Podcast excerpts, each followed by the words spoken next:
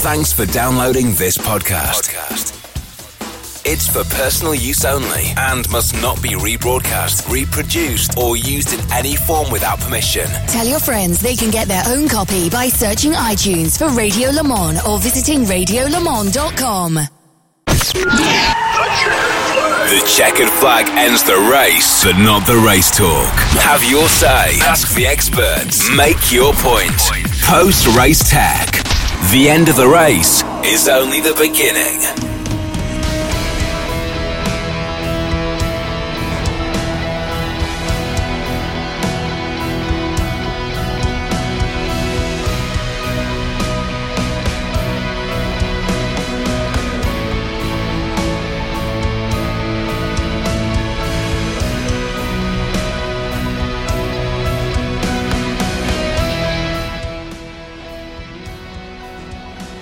Well, what a Rolex 24 hours of Daytona. We head into Michelin post race tech with all kinds of questions uh, to answer. Jeremy Shaw, Peter Mackay will try and get some uh, interviews as well if we can from our CrowdStrike pit reports. But there's a huge scrum of people, and that tends to uh, rather block the radio mics. Thanks for staying with us for the whole 24 hours. Well, first of all, gentlemen, by the way, hashtag uh, Michelin PRT to at IMSA Radio. Uh, I'll, I'll start with you, Peter, if I may, as the relative newbie to Daytona. Is this your second one now or your third? Uh, third here in the booth and fourth in total. Right. It's not always like this, Peter. I've got to tell you. When Jeremy came here, it was 100 miles the gap between first and second. How things have changed. That delivered, didn't it? Oh yeah, I mean Daytona does always deliver. It must be said, uh, but that was a particularly special one. It was just impossible to tell who was going to have uh, the edge there between the number seven Penske Porsche Motorsport car of Felipe Nasr or the 31 Whelen Engineering Cadillac of Tom Blomqvist. They both both cars showed big bursts of pace at various stages throughout the race, and it was just impossible to tell who was going to come out on top. And the great thing is, is that you had two very evenly matched machines there, so it just came down to the drivers, and that's really what we all come here as motor racing fans to see. Let's have a quick chat with Daniel Morad. What a drive for that young man, helping Winward to victory in GTD. Shea Adam. Daniel Morad, two times the Rolex 24 Hour Daytona winner. How hard were you fighting at the end of that one? I mean, that was the hardest I've ever pushed in my life. I have no voice because I was screaming the entire in lap, and I almost crashed because I couldn't see. I was crying so much, I, and I'm not a crier. Uh, it's just, yeah, it's amazing to be part of like an organization like this, driving with Mercedes and winning for Mercedes AMG, Winward, with my teammates. It's just awesome, and we're all two-time winners now. Isn't it a beautiful bit of symmetry? Congratulations. Hope you enjoy this watch as much as you did your first. I'm going to put them on different time zones now, so I'm not never late. Not. Eddie Johnny, um, you know what? That triple in the night, that battle that we were talking about earlier, it all adds up to this here in Winterset. Yeah, it's it's unbelievable. I mean, uh, every fight is important on track, uh, and also what Daniel showed us the, the last stint. He had uh, uh balls uh, of steel, and he, he kept that Ferrari behind him, which was really impressive. And yeah, it's it's really really crazy what what just happened right now. It is Russell. Russell Ward here. Uh, Russell, I mean, you know you've got some hot shots in that car with you, but that's what this business is all about. It's putting that team together. How difficult is it to put a team like yours together? You know, I mean, these guys make it easy. I mean, we got the best crew in the whole world, and, you know, I mean, we got a fantastic group of drivers as well. I mean, you know, Indy Philip and I tried to make it as easy for Daniel as we can, pulling a 30 second lead, and unfortunately, the fire in the Lexus, you know, just took all that away. But man, what an awesome result! Honestly, I didn't know what we had. We didn't we didn't know what we had at the end. I mean, you know, just the car was just phenomenal. So I mean, you know, hats off to the guys. This is what this is what preparation and hard work does. This race is won at the shop. I mean, we've been busting ass for you know since October, since the end of Petit. You know, getting ready for this exact event and coming here and putting it all together. This is what it's all about. It's so difficult to get it all together, to get it to work properly, and man, what an awesome result. I mean, I, I feel like I'm on cloud nine. It's just incredible. And that's, you know, this is, it wasn't a fluke the first time we won it. We came back here, we kicked ass again, and man, looking forward to the rest of the season. That's what I was going to ask you. You won here on your debut. You don't know what it's like to lose here. You know what it's like to lose here. So surely this one feels better. Man, I don't know, dude. They both just feel incredible, you know, but it was very similar. You know, it's the same type of thing. Us and the Ferrari at the end, who's got it? And, you know, we come out on top both times. So, you know, hats off to the Winward guys. Congratulations to the Winward guys. Well done, Russell. Uh, and, and Winward, you know, that's a team that's been built up, Jeremy, in a relatively short space of time by Bryce and uh, and Russell Ward. They they took over the the entity in Europe for the for the European side of thing at Altenbach in in Germany. They've run DTM, but they've stayed true to where they started here in IMSA. Four years is nothing in the Yeah. kind of company that they're racing against, and they've built that themselves. Yeah, yeah, pretty remarkable effort, and and of course had a great result yesterday or day before, I guess yesterday. Now I suppose in the Michelin Pilot Challenge as well. As you say, you're running multiple programs and right at the sharp end in all of them. It's not easy to achieve that, even for us for a team that's been around for many, many, many years, which Winward Racing, of course, has not. So, uh, extremely impressed with what they've managed to achieve.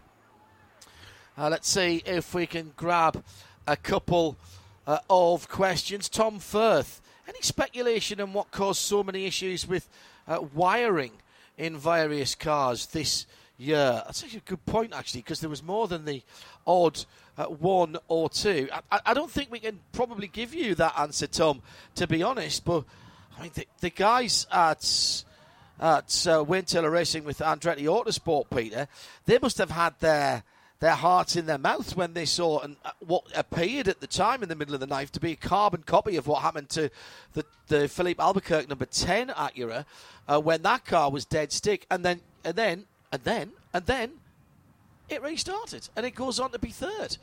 Weird things, racing cars. Well, we, we've seen, we've said this many times. These are complex cars, but it, need- it sometimes it, it can come down to a variety of things. Um, you know, if you if you wind the clock back to the mid to late 2000s, where the Porsche RS Spider, which was an incredible, reliable racing car, but it wasn't to begin with, and actually vibrations caused terrible issues with Yeah. alternators, and so you think that's an electrical issue, but it's not actually, but it's a physical vibration that caused it. So I'm sure Acura will be really going back to the, the drawing board with uh, looking into that issue. Let's pick up uh, some thoughts of a rookie on his first run here at Daytona to third position, Jenson Button. Jenson, I've got to ask you your thoughts and reflections on your first Daytona. Uh, wow. I mean, that, that was an experience. Um, I've done a bit of endurance racing before, but nothing like this. I mean, you know, when there's 60 cars on track on the banking, it's it's like a game of chicken at 200 miles an hour. But uh, no, a lot of fun, and, and I feel so privileged to do it with these guys um, and, uh, and Wayne Taylor Racing. Um, they, they all did an amazing job. I'm just such a tiny part of this. You know, I'm just making sure they get some sleep at night. But uh, it was a great experience, uh, and uh, you know, I think fair play to the whole team. Congrats to them for getting a podium. We didn't have the pace for a win here, but uh, with Wayne Taylor Racing, you always know they're going to get the maximum out of the car, and they did that this weekend. So, uh, congratulations to the whole team. Your team actually won our BDO Strategy Award because of that very thing. Um, if you were asked back, I take it you would come back. I definitely would, and uh, you know, um, it's it's such an amazing, an amazing event. But I mean, there is not you don't breathe for a second. It's just even though you're not racing cars in your category at moments, it, the traffic is nuts. So it's it's non-stop. Um, Is that your first experience of high banking like that? yeah, it is crazy, isn't it? In, in a race, yeah. but uh, no, I, I loved it. But you know, coming back here with a bit more experience would be nice. Um, and uh, I, you know, the experience that I had here. So yeah, I would I would definitely come back. But you know, at the moment we're just going to enjoy this. And uh, um, you know, Louis, Colton, and Jordan. It's uh, as I said, it's lovely to work with them, and I hope they go on to do great things this year with this car. Le Mans with a Porsche is going to be a doddle after that, then, eh? Uh, it's it's. I was just saying to the guys, racing in WEC this year, it's a lot calmer. We got 37 cars and a much bigger track, so very different style of racing. They both have their own strengths and weaknesses, uh, but yeah, it's nice to get this uh, this under my belt. Great to see you, mate. Great to see you. Thanks, gents. You could absolutely hear all 10,000 watts of the smile there, couldn't you, P Mac? Fantastic. Ah, he's he's going to go, to go to Qatar and go. you Where's got- the rest of the field? You've got to remember he won a Formula One World Championship and all the euphoria that comes with it. Yeah. And yet here we are, 14 years later, and he's still got that youthful enthusiasm that I think all of us true fans have. And that's uh, that's why we're we're so lucky to have characters like Jenson and many others come here to race at the Rolex 24. Let's take a look at some of the uh, headlines that will get crunched over the next uh, few days. Uh, two new GT3 cars from the giants of Ford and GM, Corvette.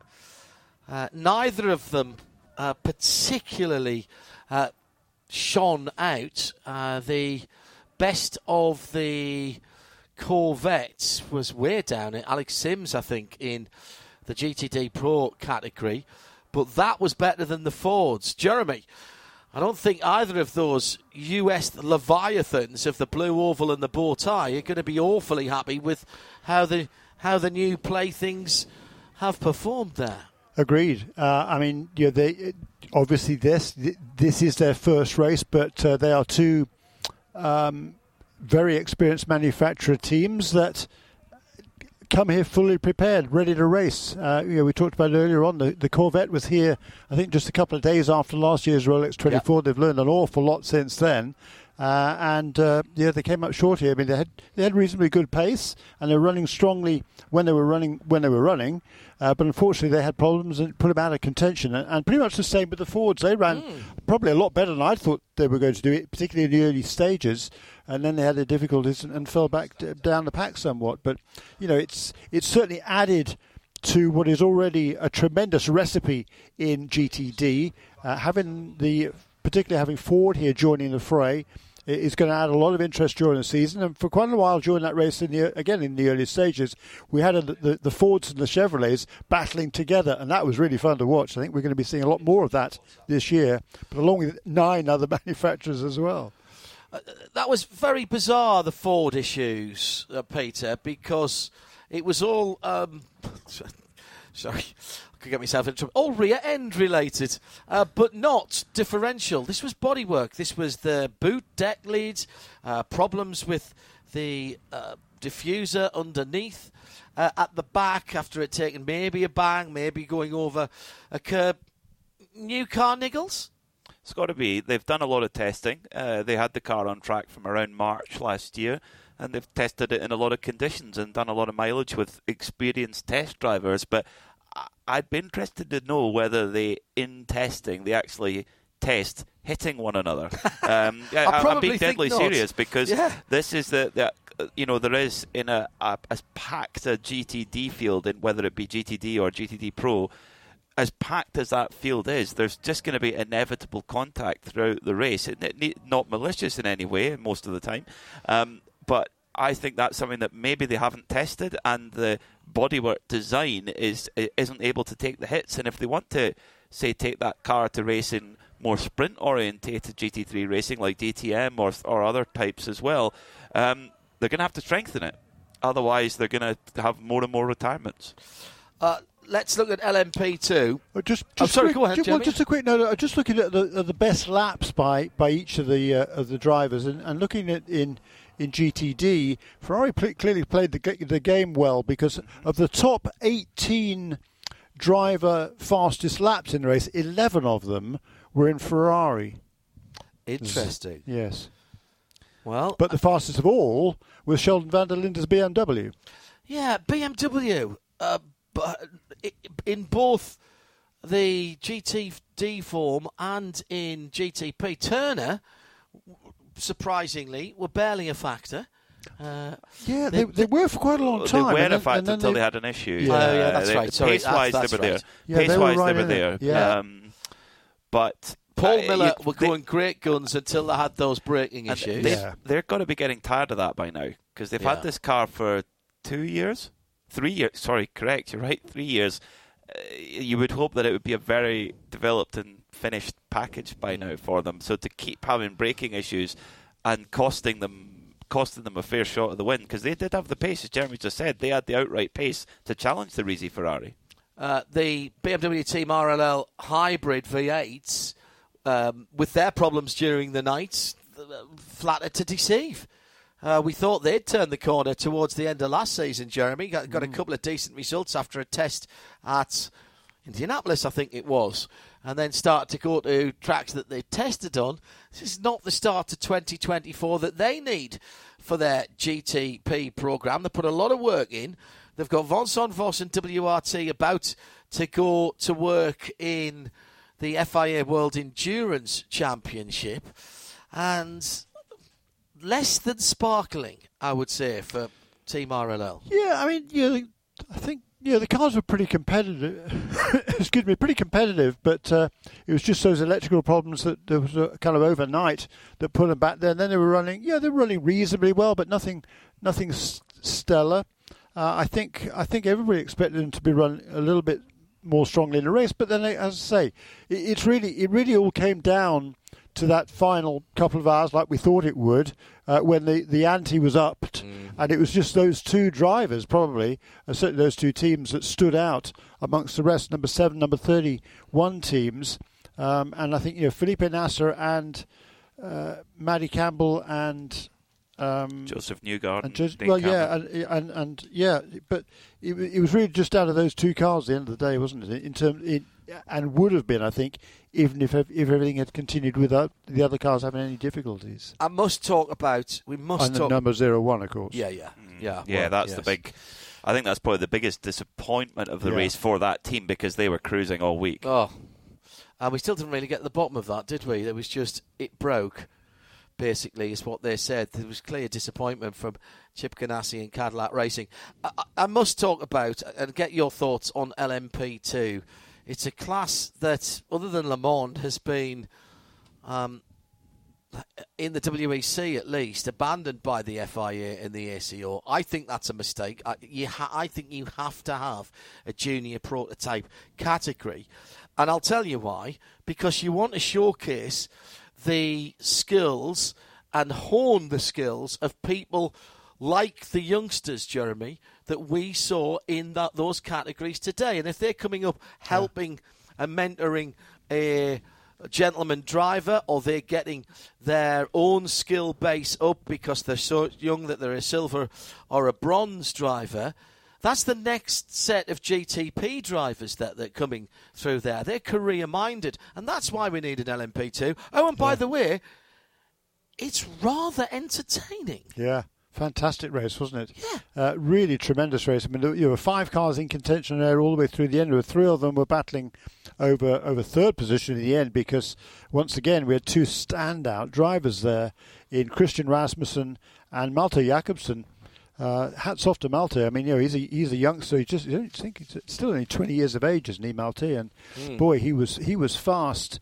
Yeah, he he was super fast uh, in that car. He, he was actually Colin Braun. I think I think it was Colin Braun who set the fastest lap of the race in LMP two. It would not surprise me. But No. Toby Sowery was quick as well in that. Well, car. they were all three were, were super fast. Yeah, yeah. It was Colin Braun set the fastest lap at a, a three nine two. Malte's a, a thirty nine four three three. He was second fastest driver in LMP two. So the CrowdStrike racing by APR entry took first and second on that little chart. Um, Christian Rasmussen was blindingly fast all the way through the race, um, and you know ha- having these youngsters in there does make it really, really interesting. And Connor Zilisch, though, just Oh. you know, 17 years of age, first race here. Hats off to him. Yeah, We're going to see him go to Xfinity. He's Yeah. on a fast track with uh, with General Motors. He did a, some Grand Am, uh, sorry, Trans Am racing Yeah. with them. honed his close quarter skills in Whelen Master MX5 racing. Had to use that a bit as well. I heard him talk about that in the interview. yeah, and you know he, he had two strong. He's going to. do Is he going to do the full series in that this year in the? I don't think MX5? so. I think Okay. he's doing a variety, including some more MX5, some more Trans Am, and some in Xfinity too. I hope we don't lose him. Yeah, from- no, exactly. I mean, I, I, I, I yeah, he, he's he's a talent at turning left and right, and yeah, there's more road course stuff in these days in NASCAR, but uh, it, it, it'd be good. To, it's going to be good to see him racing whatever. He'll be somewhere in this paddock, Might- whichever championship it is. Might I suggest Great that of all too. the goodness that was in LMP2, United Autosport will not be a happy bunch of Yorkshire people. Well, Uh, no, but the the cars were fast. Uh, I think it was a. pr- uh, I think um, Daniel Gobo had a, made an error, didn't he? So that was that car out of contention when it was right there, uh, and the other car lost a lap with something. I, I can't remember what. Um, Yeah, ended up but it, and it was only just a lap away. Yeah, it was only a lap away exactly. So uh, without that lost lap, wasn't able, they weren't able to get that that lap back um, and and finish a lap off the lead. But it was again a strong run for them, and they're in it for the full season this year with those two cars, and they are going to be winning races this year, of course. Uh, uh, yes, uh, of course, of course they are. Um, finish up with uh, a couple of real star performances. You've mentioned some of the young drivers. Uh, Daniel Morad, the the whole sim racing community, Peter, were, They were behind him. were yeah. behind him, and Laurin Heinrich as as well, uh, proving if proof were needed. And you know, very apposite at the moment. We've got the Gran Turismo movie out, uh, probably um, even more, um, even more. Um, Significant, actually, uh, what Daniel's done uh, down through there. He's he's a real star, as is Laurin. Uh, Daniel's Daniel, I think, has used the sim sim racing in a slightly different way to, to what Laurin has. You know, Daniel was a he was a bit of a prodigy. He was Formula BMW champion in 2007. He was World Karting champion. So at that point, you're thinking well, he's on the ticket. To He's the on big, the fast track. Big, big, to the big time. But it didn't come all too easy for him. And you know, after winning the Rolex 24 Hour in 2017. Uh, you know things maybe started to dry up, but he used the sim racing as an opportunity to raise his profile, and profile is important. We're in the entertainment business, remember. And then when he gets in the car, he backs it up, and that's and uh, you know as I'm sure he'll say, you know a lot of uh, he does a lot of development work in the sim on his own technique and and what have you. So I think that is for Laurin. It's a it's a similar story, but for Laurin, he was trying to climb up the single seater ladder and just simply didn't have the, the finance. And he thought, but I want to. He wanted to compete at the top level. He got into sim racing and realised that he was world. He was you know very very strong at it, and he's really done his uh, virtual motorsport alongside his outdoor motorsport, if you like, um, and built it up along along the way. Full metal. Full metal. Yeah, virtual and full metal. Full metal. I remember, Mr. Jones. Yeah. Um, we move on to Sebring next, Jeremy, uh, which must strike fear into the hearts of the two new GT GT3 manufacturers. They had trouble keeping the cars going round round here, and Sebring will shake everything uh, to pieces. It's good news for Porsche though, because their factory cars, as well as their customer cars, were all there at the end. Distinctively different race over 12 hours into the darkness where you've got to make the car work there rather than get through the night and make it work in the heat of the day and the bumps. Yes, respect the bumps. It's uh, it's it's a totally different challenge uh, to the Rolex 24 at Daytona is the Sebring 12 hours, and uh, and and that's why the drivers love it, and that's why the teams enjoy it because it, it's hard work for everybody there, and it's hard work for the engineers to make the drivers happy. Well, it's an impossibility to make the drivers happy because if the car works well in one part of the track, it, prob- it most assuredly won't work well on the other part of the track, i.e., the smoother bits and the not so smooth bits. Uh, but uh, it, it's that challenge that makes it so enjoyable for everybody, I think, and it's always a tremendous race there. There's going to be a great crowd on hand, and and uh, if Oh, we yeah. have some nice weather again, like we've had this weekend, boy, hasn't that been wonderful? Well, what an advert for Sebring this is, and you know we're in Florida. It's the you know we joke about it being the 36 hours uh, of Yeah. uh, of Florida. Uh, It's a month away yet. St Patrick's uh, Day weekend. The race is on Saturday the 16th, with uh, races on Wednesday. Uh, excuse me, on Thursday and Friday. I said this in commentary, and I'm, I'm going to say it again. I- think this event the race is always going to be great because it's the Rolex 24 Daytona. And for 62 runnings of it, it's always been great. There'll always be something to talk about. I thought the event this weekend was absolutely stellar, Jeremy. It was, I wasn't really it? Did. And, and all the races have been magnificent. Oh, yeah. Uh, last weekend's VP races were really Yes, they interesting. were. Uh, the two Mazda races, I, I didn't see the second one, but the first one was was phenomenal. Yesterday or Friday's Michelin Pilot Challenge race was one of the best Pilot Challenge races we've ever had, and we've had some really, really good ones over the last Mm. three or four years. So, yeah, it's been a brilliant start to the season.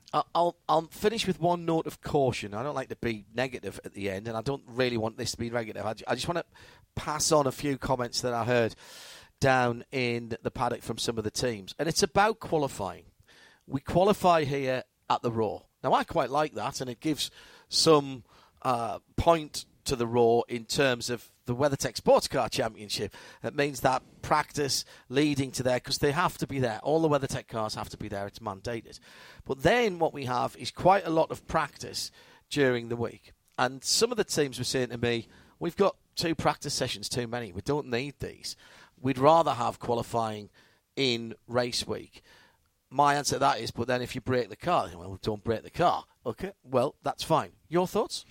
Yeah, I mean, look, I'm they- torn. I'll be honest, I'm torn. I can see it both ways. Yeah, I, I, certainly for the last two years, when we've got GTP that are brand new cars and Yeah. still learning them now. I mean, we learn, know a lot more about them now than we did one year ago. When we came into this race one year ago, uh, everybody was thinking and saying even that they thought an LMP2 car was going to win the race overall because all the GTP cars would be by the wayside within the first few hours. Well, they weren't, um, and uh, but this year has has again, the GTP cars have been very reliable, particularly considering how complex these cars are. But for the other been. classes in particular, I agree.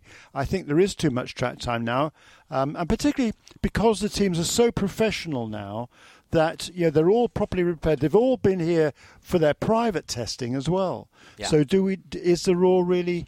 That necessary nowadays? Uh, I'm not so sure that it is, quite frankly. Or if we do, do we slide in another series to have another couple of races on Yeah.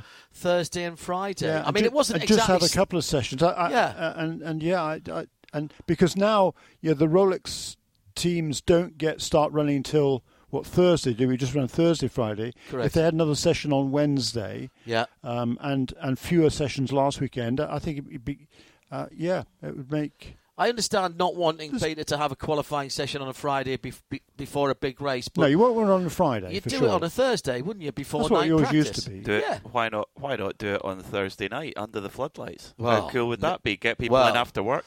It means people I mean come after work. qualifying is that's a very good idea because qualifying it doesn't it doesn't do anything in terms of learning the car for the race anyway. So you might No. that, that- actually I quite like that. Peter. Yeah, and I think that'd that would be quite, spectacular. it would be atmospheric, and I, I, I, People I have coming to after say, work, on, yeah. on reflection, listening to both of your opinions on it, I, I'd, I'd agree with, with, with Jeremy as well you know, on the point that you could quite easily combine the Roar weekend and the uh, Rolex 24 race week, if you like, into one maybe slightly bigger week, but one more kind of continuous run rather than bringing everybody out Yeah. and then have them kind of have three or four days where you've got to put your entire team in hotels and things, and they've not got a great deal to do. And uh, uh, and it's it, little tweaks. I don't think it's a, a, a massive thing, but I think it, it, it might need a wee tweak maybe. you walk round the the VP paddock. What's their thinking about that? Of saying, you know, effectively, they are the headline racers on the Roar weekend. Do they like that, or would they prefer to be part of the week? Um, I, I don't really know that. I didn't. Really, I didn't ask the question. Certainly, I, yeah, they, everybody seemed pretty happy here last weekend. Yeah. They, were- they were part of the show, and as you say, they, you know, they the focus was on them in terms of the races. I tell you what, they did love was the fact that all those boy Boy Scouts and Girl Scouts were here Yes. last weekend. Yeah. Five thousand of them. Yeah. and the grid walk. I mean, none It of looked fabulous. virtually very few of the drivers had done anything like that before. Yeah, I mean, some of the good. guys who've done Pilot Challenge have some of the uh, have, but most most of them haven't, and several of them, or many of them, actually commented about how cool that was. They Yeah. really enjoyed that aspect to it. Uh, uh, we're nitpicking. I, I, I Yeah, accept yeah, we are, that we we're are. doing that It because it's, broke. I, I, but I, I'm, I'm just I'm not saying it's Yeah. Mm-hmm. right or wrong. I, I just think we have to. It's it's our job to to explore this in some respects, and, and it reflects what we're getting in on hashtag Michelin PRT. Thank you very much indeed to all of you who stayed and watched and listened to not only us here at Daytona, but also what the team in Dubai have put together over the last few days as well, and it's I mean, it's been it's been good, it's been brilliant, it's been superb, and we've kicked off the IMSA WeatherTech Sports Car Championship with a classic event that has been a classic event. The 62nd running of the Rolex 24 Hours of Daytona has lived up to the billing. The International Motorsports Association. It was international, it was motorsport, and we were associated with it. Thank you very much for being with it uh, at Daytona. Thanks particularly to our tech team back in London. Hugh joined Curry and Tim today. I'm John Hindhaugh. We'll see you at Sebring. Bye bye.